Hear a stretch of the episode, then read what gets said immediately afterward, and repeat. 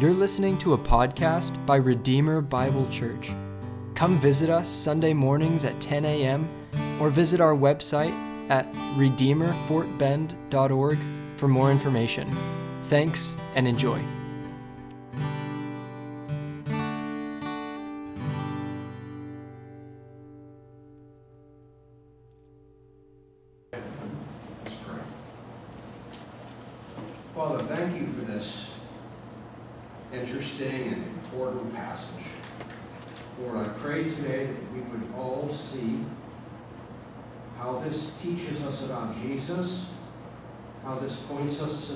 Gospel, and how it teaches us about ourselves, who we are and why you made us, and how we should live in light of that.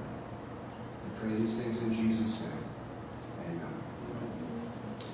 Quote, the human race is just a chemical scum on a moderate-sized planet orbiting around a very average star in the outer suburb of one among a hundred billion galaxies. We are so insignificant. Thus spake eminent physicist Stephen Hawking.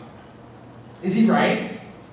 Are we just insignificant scum on an irrelevant planet existing without purpose? Or are we something more? What does God say? Well, two weeks ago in Genesis 1, we saw that humanity is the summative creation in God's visible universe, that we are the very image bearers of God, God's deputy rulers over this planet who reflect Him, who testify to all life on this planet about who God is and what He's like. And today, as we continue in the book of Genesis, we come to chapter 2, verses 4 through 17, and we find some more truths about who we are and why we exist. And today we're going to see four truths about humanity. First, humanity is a union of the material with the immaterial. Second, humanity is created to work. Third, humanity is created to obey God. And fourth, humanity is made new through the redemption available in Jesus Christ. Start with our first point, which is that humanity is a union of the material with the immaterial. Today we come to the beginning of the second section in the book of Genesis. And each of the 11 sections in this book begins with an introductory statement. We find that statement in chapter 2, verse 4. These are the generations of the heavens and the earth when they were created, in the day that the Lord God made the earth and the heavens.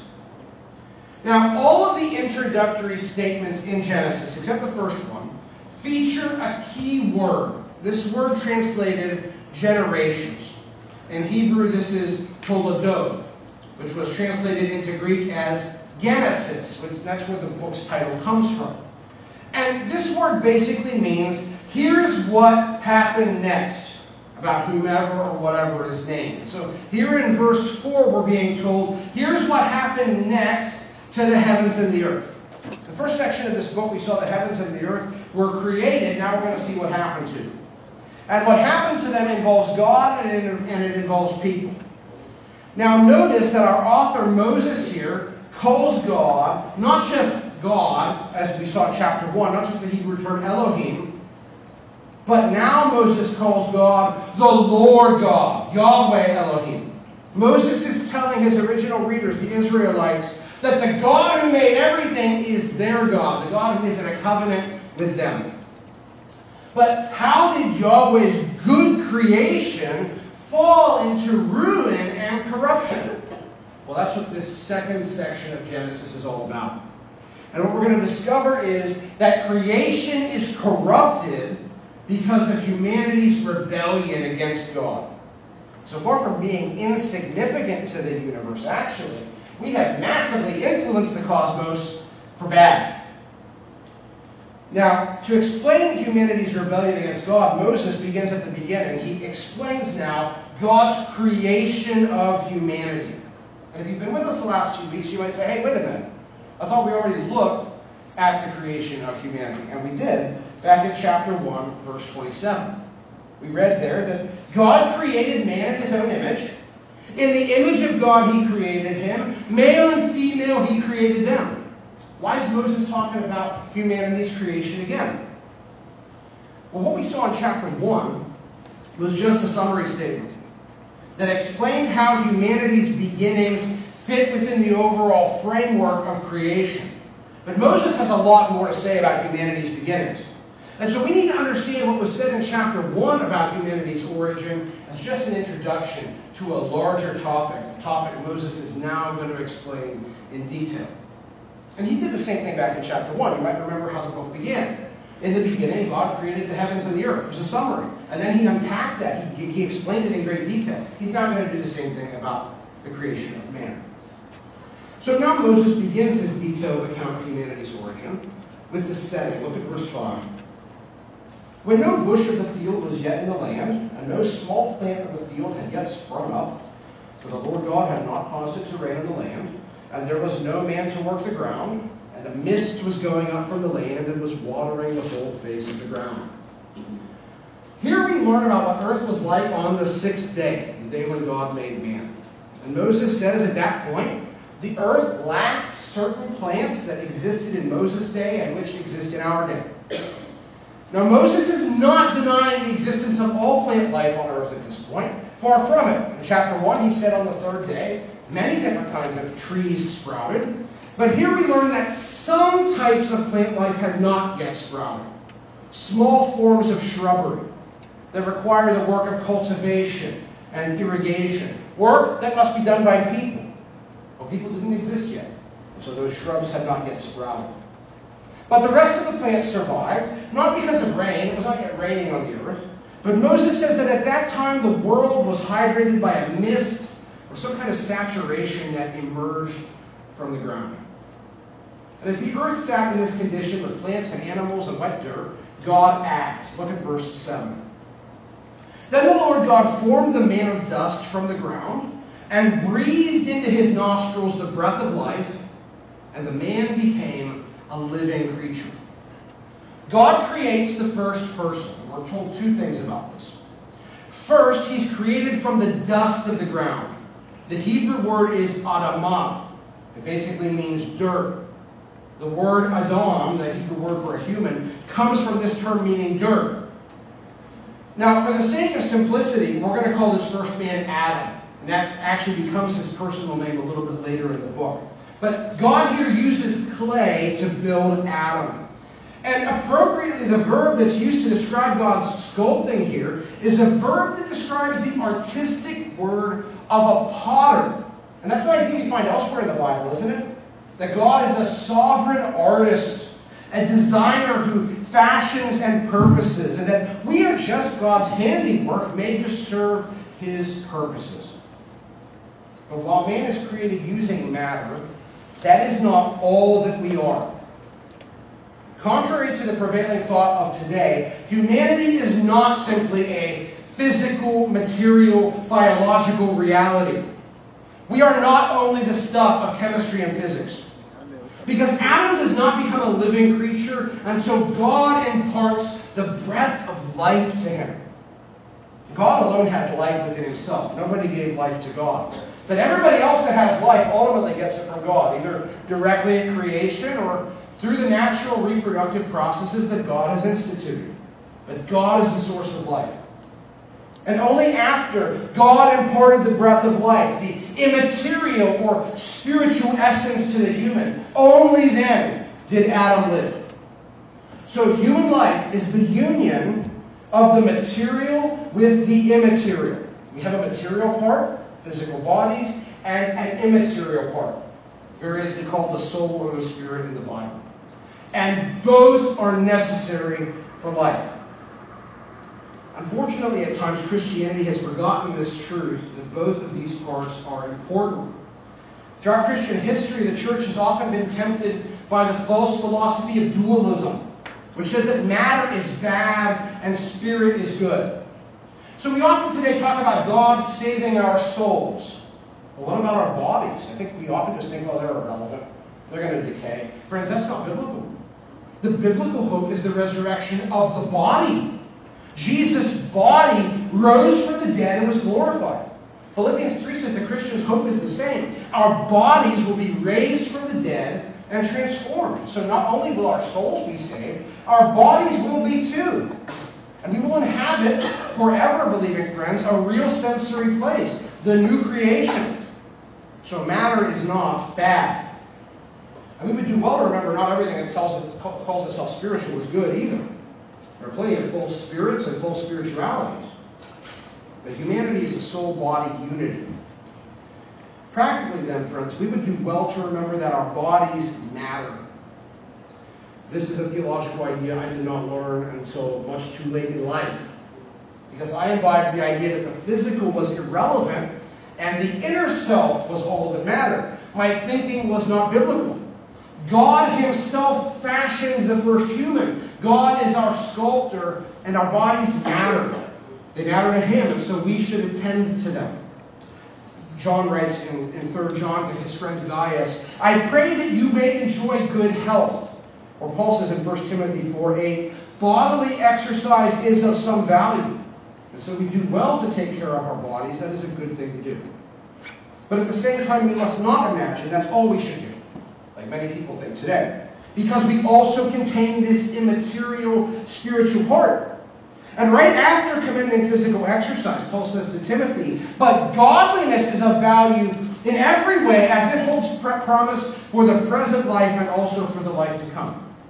So, friends, we must not only care for our bodies, we must also attend to our souls. Because when our bodies and our souls are parted, our bodies are just dust. That's physical death. But our souls will continue to exist somewhere, awaiting the time when they will be rejoined with our bodies. So we need to recognize we are made of a material and an immaterial part, and we must care for both. We come to our second or our largest point, which is that humanity was created to work. God has made man, now God makes man a place to live. Look at verse 8. And the Lord God planted a garden in Eden in the east, and there he put the man whom he had formed. Now, in the midst of the dry earth, God acts, and he does so in a place called Eden which we're told was in the east. The east of what? Well, probably the promised land of Canaan, where the Israelites were heading when Moses wrote this. And there in Eden, God planted a garden. Now, the Hebrew word translated garden here comes from a verb that means to be enclosed or fenced off. And so we should understand that the garden had a border or a wall or something like that. And in chapter 3, we're going to learn it had one entrance, which faced east. Now, what was inside this garden? Well, look at verse 9. And out of the ground the Lord God made to spring up every tree that is pleasant to the sight and good for food. The tree of life was in the midst of the garden, and the tree of the knowledge of good and evil. The garden was a place of immense fruitfulness and beauty. It was filled with every type of tree. There's nothing monotonous or boring here. There's lots of options, lots of variety, lots of diversity. The trees of the garden were varied and they were visually appealing in every way. There's nothing lacking in that sense at all. And all the trees produced delicious food, fruit. Genesis 1.29 says that God gave humanity every plant and every tree with seed in its fruit for food. And friends, humanity had no shortage of tasty, healthy food in the garden. So God gave an amazing provision of sensory delight. But that's not all. Because in the center of this garden stood two unique trees. The first was the tree of life. The special property of this tree is described by God in Genesis 3:22 when he says that humanity might reach out his hand and take of the tree of life and eat and live forever. The fruit of this tree somehow produces unending life. Say, how's that work? I don't know. But that's the property God has given to this most valued tree. Now, the second tr- unique tree here is the tree of the knowledge of good and evil. And this tree is going to prove significant because this is the tree that God is going to forbid Adam to eat from at the end of our passage. And it is about this issue that humanity will rebel and plunge the cosmos into chaos. But what exactly is the special property of this tree? Well, apparently, eating from it produced a knowledge of good and evil. But what does that mean? Surely, in one sense, Adam was aware of good even before he ate from this tree. He lived in a world that God had declared to be good. And he communed face to face with the God who was good. And he received instructions from God that he knew to be good. Adam was aware of goodness already some degree. And Adam knew that he should obey God's commands and that it would be wrong to do so. That's why he ate only plants. That's why he initially did not eat from the forbidden tree. Because he at least had a rudimentary category of evil, something to be avoided even before the fall. So, in what sense should we understand that this tree communicated a knowledge of good and evil? I think the idea is this eating from this tree sets someone up as an independent arbiter of right and wrong. It puts someone in the position of defining good and evil for themselves, apart from God's determination. And that might not be so much a supernatural property of the fruit of this tree. It might be more related just to the action involved from eating its fruit, because this tree was forbidden. And so to eat from it was to make the very kind of determination that humanity should not make. It was to usurp that role that rightly belongs to God alone, which is decreeing what is good and what is evil. And this forbidden tree stood next to the tree of life in the midst of this glorious, lush, verdant garden. And how did this garden stay so lush? Well, look at verse 10. A river flowed out of Eden to water the garden, and there it divided and became four rivers. Now, Eden is apparently the name of a region. Some have equated it with the holy mountain of God in Ezekiel 28. And within Eden is this garden. But within Eden is something else the source of this river, which passed through the garden and irrigated it. And then it went outside the garden, and at some point it split into four distinct rivers which are now described. Verse 11. The name of the first is the Pishon. It is the one that flowed around the whole land of Havilah, where there is gold. And the gold of that land is good. Bdellium and onyx stone are there. The name of the second river is the Gihon. It is the one that flowed around the whole land of Cush.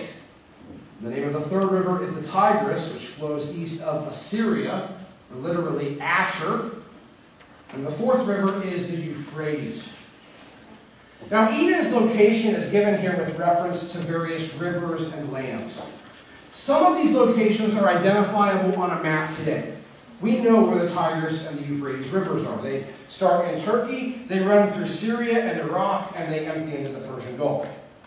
Ashur was the ancient capital of the Assyrian Empire, and it sat on the Tigris River in modern Iraq. Other locations listed here we can identify with some probability. The rest of the Old Testament seems to identify Havilah as being somewhere in Arabia. And Cush in the Old Testament can mean one of two kingdoms, either the kingdom of Nubia in Africa or the kingdom of the Kassites in modern Iraq. But some of the locations we find here we cannot identify with any certainty at all today. We have no idea where the Pishon and the Gihon rivers are. Now, it might be a fool's errand to try and plot these points on a map to try to locate Eden, because the geography of our world today may not at all resemble the world's geography at that time. The flood had not yet happened, or maybe other events that moved the continents around. It may truly be impossible to plot a point and say this is Eden on a modern map. But if we could, it would probably probably be either in eastern Turkey near the site of the source of the Tigris and Euphrates, or perhaps at the, the head of the Persian Gulf, where the Tigris and the Euphrates empty today, near where Ashur and the Kassites were located. But if that location is correct, it would mean that over history, the, the course of the flow of the Tigris and, and Euphrates rivers has reversed. And that might be a consequence of the fall, we don't know. But there are different theories here. At the end of the day, though, here again, we must just say we don't know. We don't know where Eden is in the modern world. The garden has been lost in more ways than one. But God planted this garden. Now look at verse 15. And the Lord God took the man and put him in the Garden of Eden to work it and keep it. God put Adam in the garden. Actually, the, the verb translated put here means something like settled or reposed. Adam was given a peaceful home here. But while his home was peaceful, the garden was not a place of idle pleasure and endless relaxation. No, God gave Adam a job to work the garden and keep it. One commentator, one puts it like this The garden was not a place of magic. It didn't regulate itself, it required maintenance and upkeep. It was a work site, it required gardening. And that was Adam's charge. Now, this is not the only job given to humanity. We saw a different assignment back in chapter 1, verse 28. God said to them, Be fruitful and multiply and fill the earth and subdue it, and have dominion over the fish of the sea and the birds of the heavens and over every living thing that moves on the earth. So this tells us the first people had duties inside the garden and in the world outside the garden. Humanity was to tend the garden, but humanity was also to venture outside and subdue the rest of the earth and exercise mastery over all life on land and air and, and water. It seems then the idea was not just for man to tend the garden, but also to develop the rest of the world to be more like the garden. And that was Adam's job. So God made man to work. Now, this is an important correction for many of us. Because often we think that work is a necessary evil in our lives, something that detracts from the, the enjoyment we would otherwise have if we just didn't have to work. I've heard people even say work is a consequence of the fall. Friends, that's not true. Work is a creation ordinance. It is a good institution God gave man before the fall. Now, yes, the fall changed the nature of work. Sin led to the curse, and the curse made work harder. The earth became uncooperative to Adam. He had to work really painfully and rigorously to make the earth uh, bear, bear plant life. But Adam was always to work, fall or no. And we're going to see next week, Eve also was to work. She was to help Adam with his duties. And so men and women were created to work. And you know what? The only two pre-fall institutions that exist in our world, work and marriage, work is the one that will last for eternity, not marriage. We're going to see at the end of our time today, work is something that continues through the new creation. Not the hard labor Adam faced after his sin, but work as it was at the beginning. So make no mistake, we were made to work, and we will work forever. And so we must work now. The Proverbs say much about work. Proverbs 6 6. Go to the ant, O sluggard, consider her ways and be wise. Without having any chief, officer, or ruler, she prepares her bread in summer and gathers her food in harvest. How long will you lie there, O sluggard? When will you arise from your sleep? A little sleep, a little slumber, a little folding of the hands to rest, and poverty will come upon you like a robber. Diligent hard work is good, and laziness is ruin. Proverbs 20, verse 23, speaks of corrupt business practices in the ancient world and says, Unequal weights are an abomination to the Lord, and full scales are not good. Friends, God cares how you work. God is angry when we work in a way that exploits other people or cheats them. Proverbs 22, 29. Do you see a man skillful in his work? He will stand before kings. It's good to be good at our jobs. God commends it. There's a pattern here. Hard, good work is godly. And we see the same thing in the New Testament. Paul says to the Thessalonians that he set them an example of hard work when he lived among them. An example they were to imitate. 2 Thessalonians 3, verse 6. Now we command you, brothers, in the name of our Lord Jesus Christ, that you keep away from any brother who is walking in idleness and not in accord with the tradition that you received from us. For you yourselves know how you ought to imitate us, because we were not idle when we were with you, nor did we eat anyone's bread without paying for it. But with toil and labor, we worked night and day that we might not be a burden to any of you.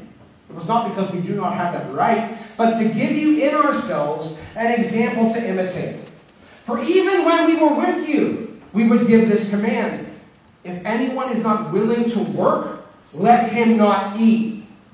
For we hear that some among you walk in idleness, not busy at work, but busy bodies.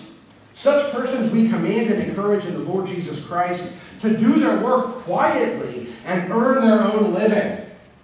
See, there were folks in the Thessalonian church who wouldn't work, who were mooches off church members, and had all this idle time, and they used it to stir up trouble in the church. And Paul says, stop supporting lazy people. If they won't work, don't let them eat. And he goes on to tell them in that chapter, excommunicate them, put them out of the church if they persist in laziness unrepentantly. Instead, Paul tells lazy people, get a job and make your own money. And he tells the whole church, in fact, they should pattern their thinking about his own example. When Paul was in Thessalonica, he could have said, Hey, I'm an apostle, I'm here to minister, give me money. He didn't do that.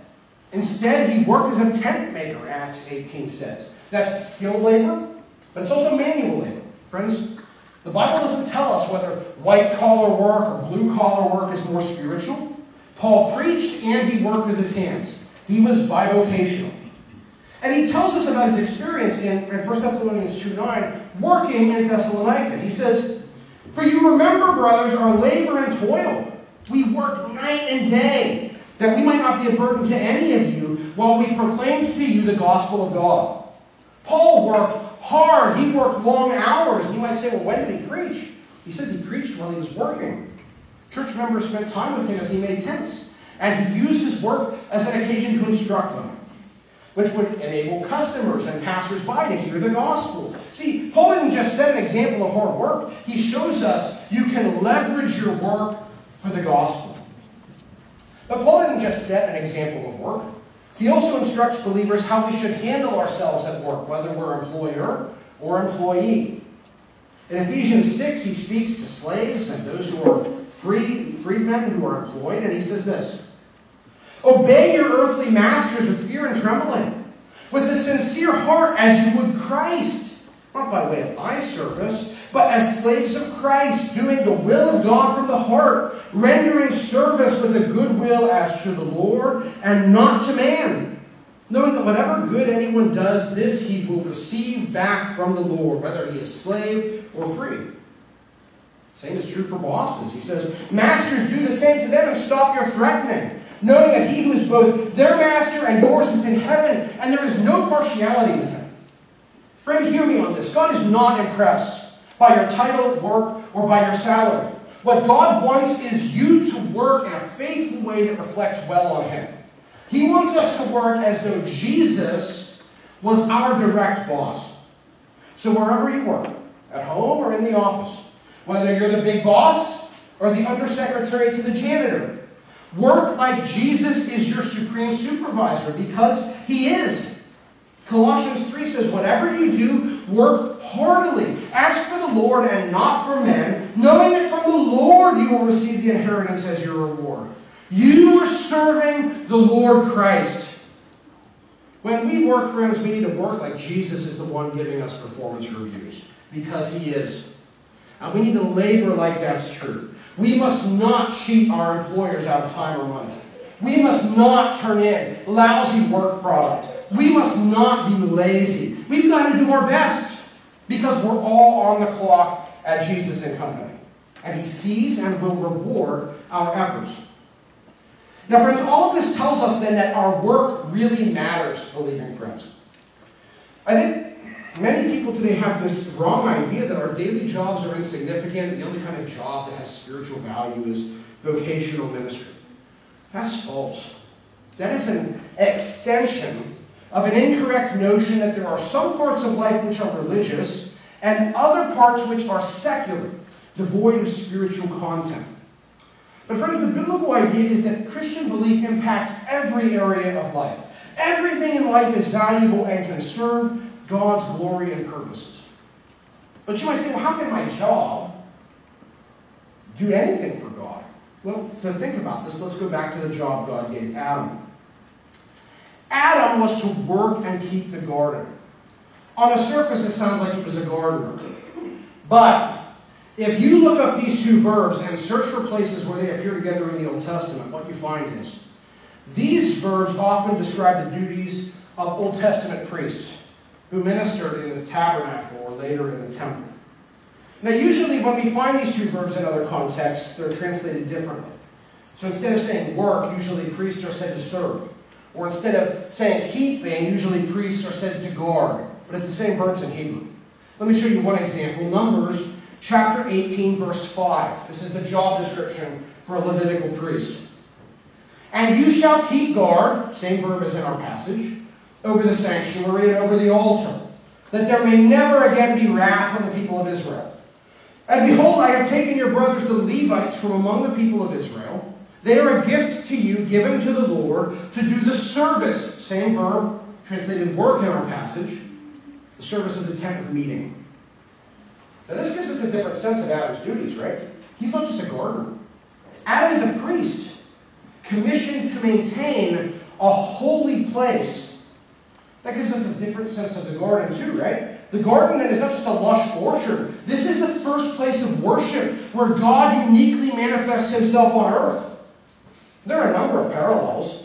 Like the tabernacle, the garden had one entrance facing east.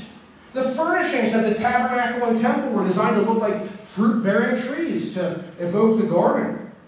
And just like the tabernacle and temple had a holy of holies, surrounded by the holy place, surrounded by the outside world. In the garden, we find the midst of the garden with the unique trees, the rest of the garden, and the outside world. The garden is a temple, and Adam was a priest. A priest commissioned to maintain the garden and to guard it. Guard it from what? Well, Satan's about to enter the garden, isn't he? In the guise of a serpent to cause mayhem. Adam should have defended against that intrusion and driven out the serpent or stomped its head. But again, Adam had duties. Not only to maintain the garden, he had duties in the entire world too. He was to fill the earth with other priests who would bear God's image, who would reflect God on earth, who would make God known, who would cultivate the earth to expand the glory of God far and wide. And yet, in every one of these assignments, Adam failed. He was to guard the garden. He failed. He was cast out, and an angel wound up guarding the garden. He was supposed to cultivate the garden. He failed. He was put out. And he did not expand the glories of God's temple throughout the earth. But even though Adam failed, God didn't give up on his idea of his people being priests. So at Sinai, God told Israel, Exodus 19.5, If you will indeed obey my voice and keep my covenant, you shall be my treasured possession among all peoples, for all the earth is mine, and you shall be to me a kingdom of priests and a holy nation. God didn't just give Israel some priests to run the tabernacle. God called Israel to be a nation of priests who would reflect him in the world and make him known. In Isaiah 43, God tells them, You are my witnesses. And he speaks about them being witnesses before the whole world.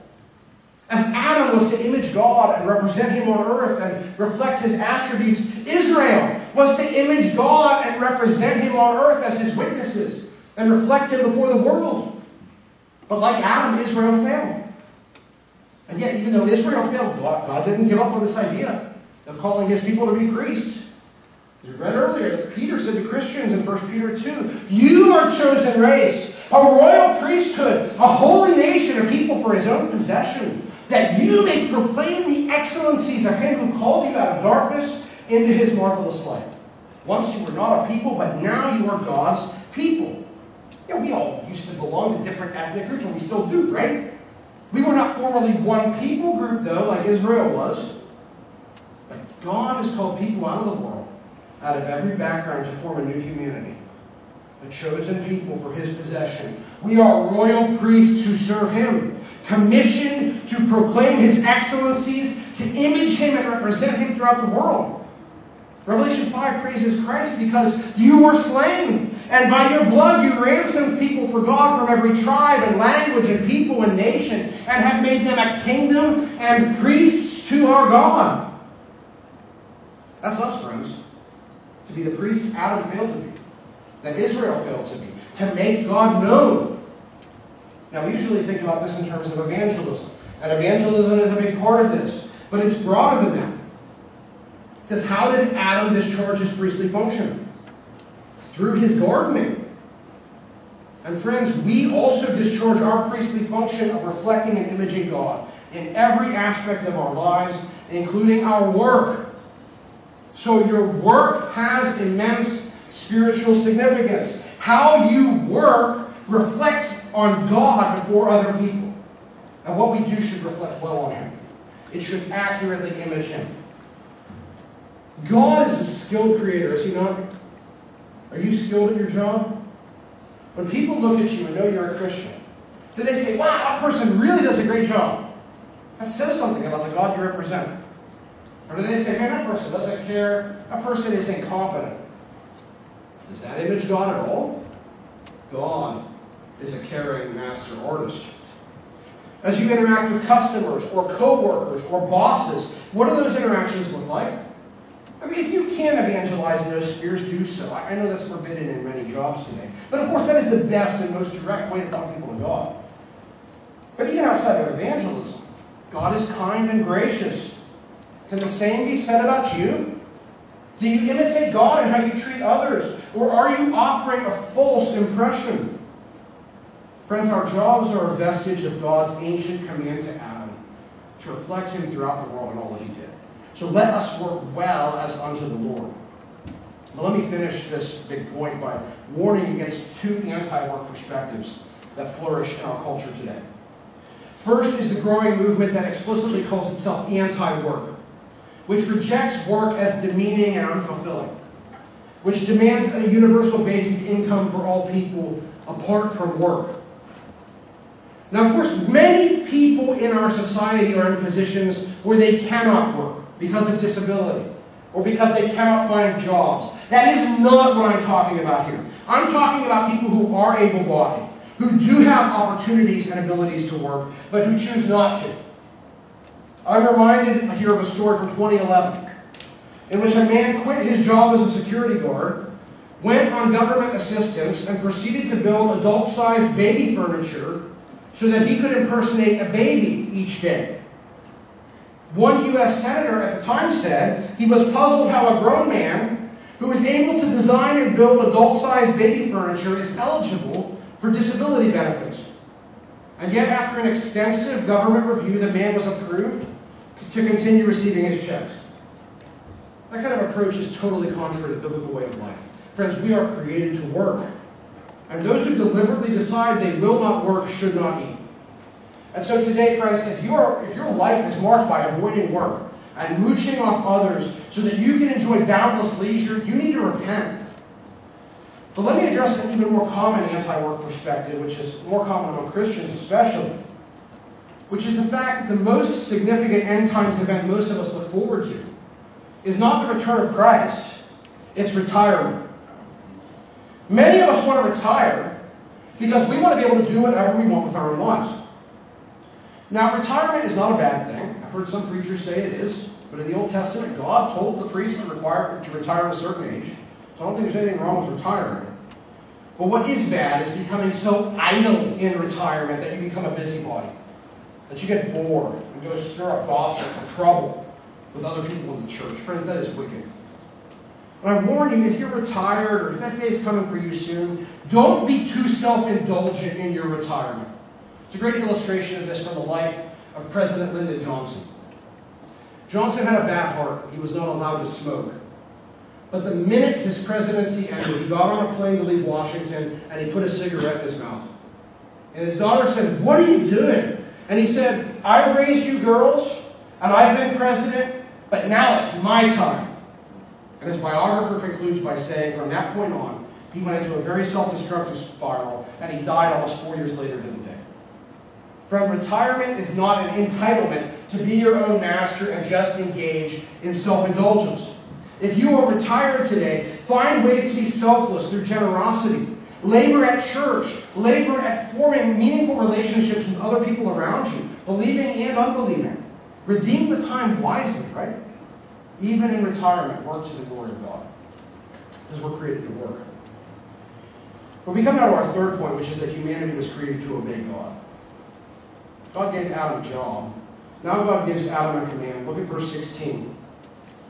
And the Lord God commanded the man, saying, You may surely eat of every tree of the garden, but of the tree of the knowledge of good and evil you shall not eat, for in the day that you eat of it you shall surely die. I'm going to show us all now how much we are like Adam and Eve. Because when you read these verses, where does your mind go immediately? To the end of the command, right? Where God restricts the tree of knowledge. But friends, if that's where our mind goes, what do we miss? The bounteous generosity of God.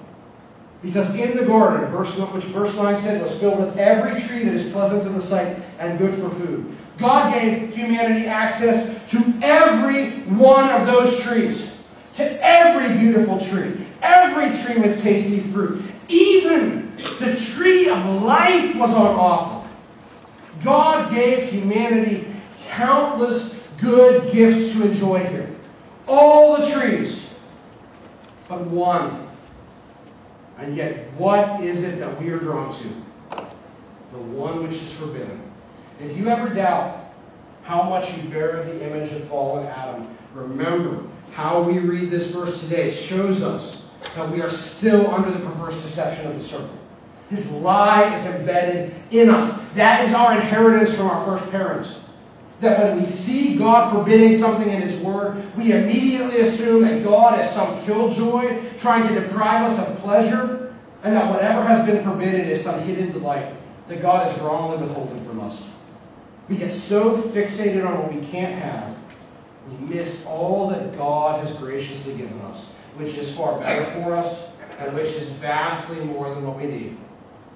Friends, we need to believe that God is right when He says no to us. Because God alone has the ability to decree what is good and evil accurately. God has infinitely higher knowledge and wisdom than we have, right? It is for us simply to take God at His word and trust that what God says is true. But that does not come naturally to us because we are the descendants of Adam, who is fallen. What we see here, God restricts this one tree. And God decrees a penalty here for violating this command, which is death. Now, this is the first time death is mentioned in the Bible. But many people today argue that death already existed at this point in Adam's world because they say, how else could Adam have understood this command? When God warned about death, he didn't know what death was.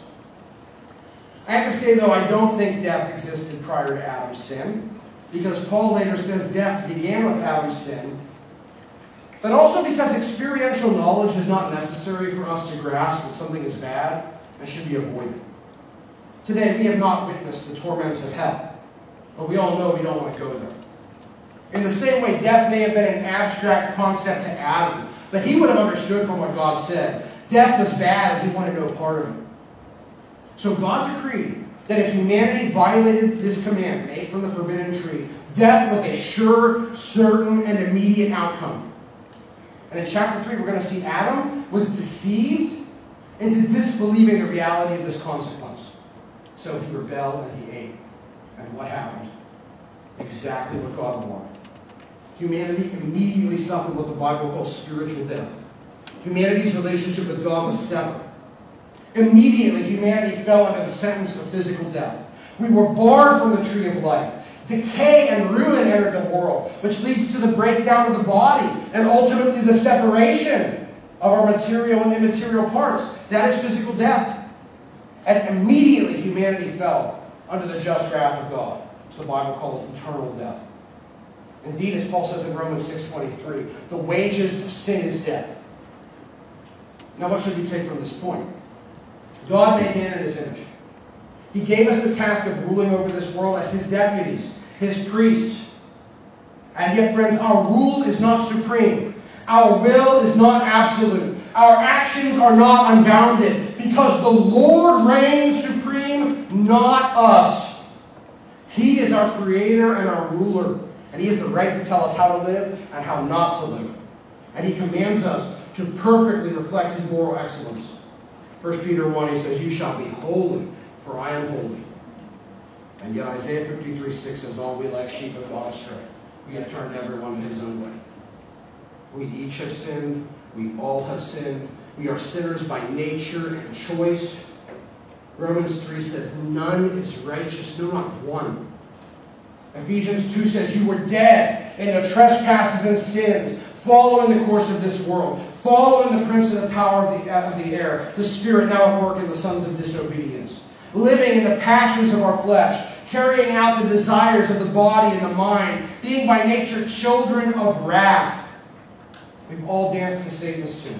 We've all believed the world's lies. We've all been dominated by our fleshly desires, wrongly calling good anything that appeals to our senses. And so we are dead spiritually. We are cut off from God. We die physically. And we face the prospect of eternal death. God's eternal furious wrath. That is some bad news. But we conclude now with our last point, in which we see some great news, which is that humanity is made new through the redemption available in Jesus Christ. Romans 5.12 says, Sin came into the world through one man, and death through sin. And so death spread to all men because all sinned. The first sin plunged humanity and creation into ruin. But while Adam's failure in the garden led to the disaster of sin and death, the Bible says another, a last Adam has come, the Lord Jesus Christ. And Romans 5.17 says, if because of one man's trespass, Adam, death reigned through that one man, much more will those who receive the abundance of grace and the free gift of righteousness reign in life through the one man, Jesus Christ. Brings death to humanity, but Jesus brings life to all who believe the gospel. The good news that Jesus is truly God and truly man, that he died for our sins and that he's risen from the dead. And for all who repent and turn from living our lives of sinful dissipation to follow Jesus, trusting ourselves to him and what he has accomplished, there's a promise. A promise that our immaterial selves will be made new as soon as we believe.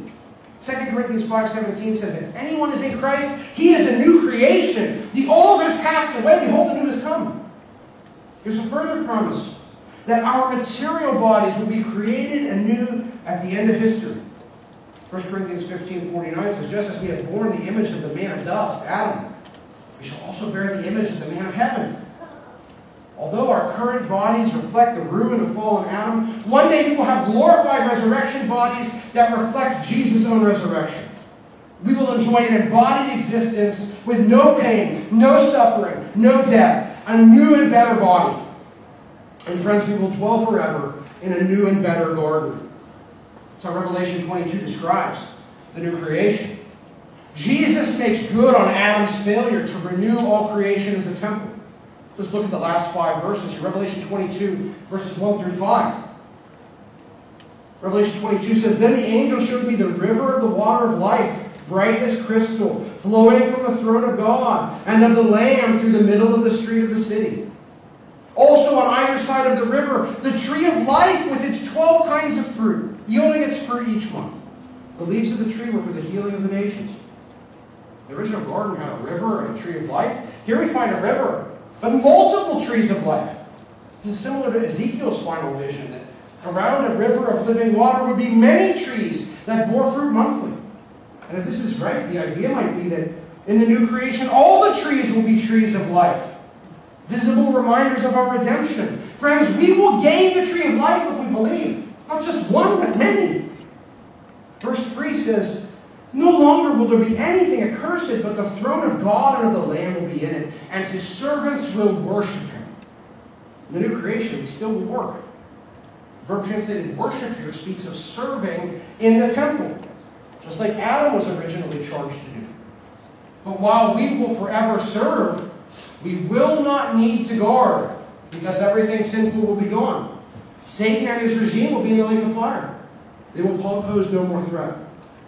And unlike the first garden, there will be no tree of testing, no tree of knowledge, no prospect of sin. The new garden need not be guarded, only forever enjoyed. Friends, Jesus has not just won for us Eden, He has won for us something far better. And in this glorious home, we read in, in verses 4 and 5 of Revelation 22 they will see His face, and His name will be on their foreheads. And night will be no more. They will need no light of lamp or sun, for the Lord God will be their light, and they will reign forever and ever. God will restore the relationship that Adam lost. We will dwell face to face with God forever in the bright light of His glory. Friends, that is what Jesus has won for us. And so the only question that remains today is do you belong to Jesus? Will this be your destiny, this new and better garden? Or will it be eternal death? Friends, the Bible says many times, choose life that you may live. If you've never come to Christ in faith, I plead with you, turn to Jesus. Be made new today. Receive this hope of new resurrection life and a new world. But today, if you do know Jesus, rejoice at what he has won.